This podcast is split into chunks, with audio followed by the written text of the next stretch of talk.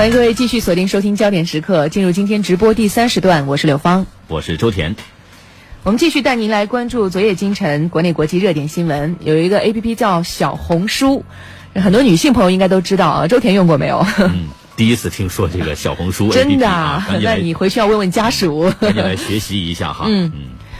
这个买东西之前呢，去小红书 APP 浏览这个种草笔记啊，已经成为当下很多年轻女性的购物习惯。对，嗯，APP 里面呢有普通用户对产品的分享，也有明星达人直接入驻现身说法呢，做产品推荐。有人说呢，看小红书就像给这个心中种草一样，看多了就想去拔草购买。还真是，因为有很多的化妆品啊，你看到有普通达人在分享，你会觉得，诶，它真的会很有效。就比你看广告可能来的更加的信赖一些，但是啊，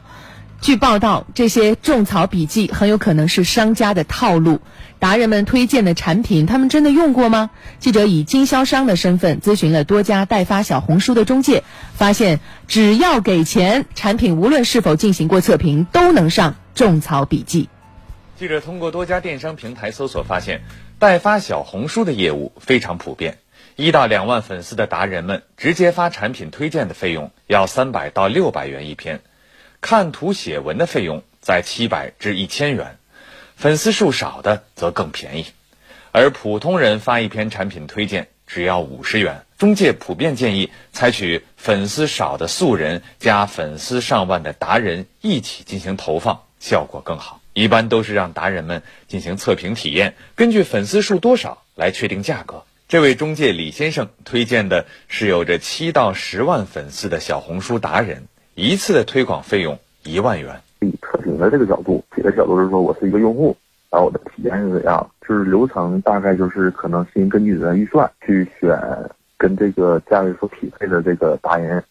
然后他们的粉丝量大概是七万到十万左右。他们写完这个笔记之后呢，就是发测评的笔记，然后去发，就是你这边资料你可以自己提供。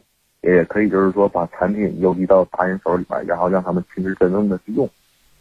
李先生强调，他们的达人在小红书上写笔记，不一定要产品，只要图文配好了，就能以亲身体验的角度写出来。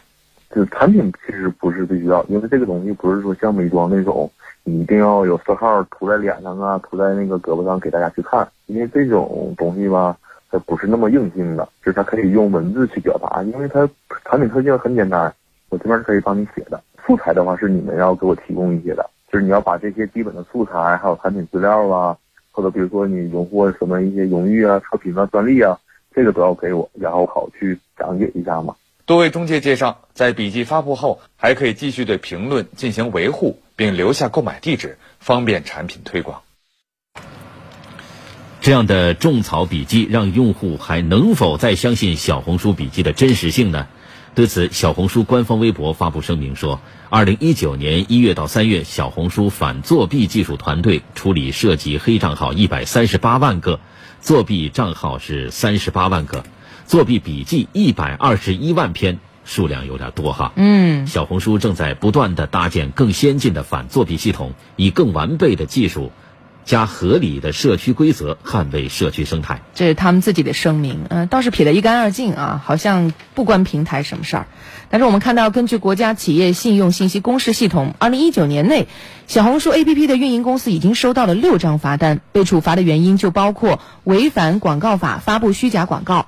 不知道各位你看过的小红书里有多少种草笔记是经过真实测评的呢？以后看的时候，准备下手购买的时候，一定要多打个问号。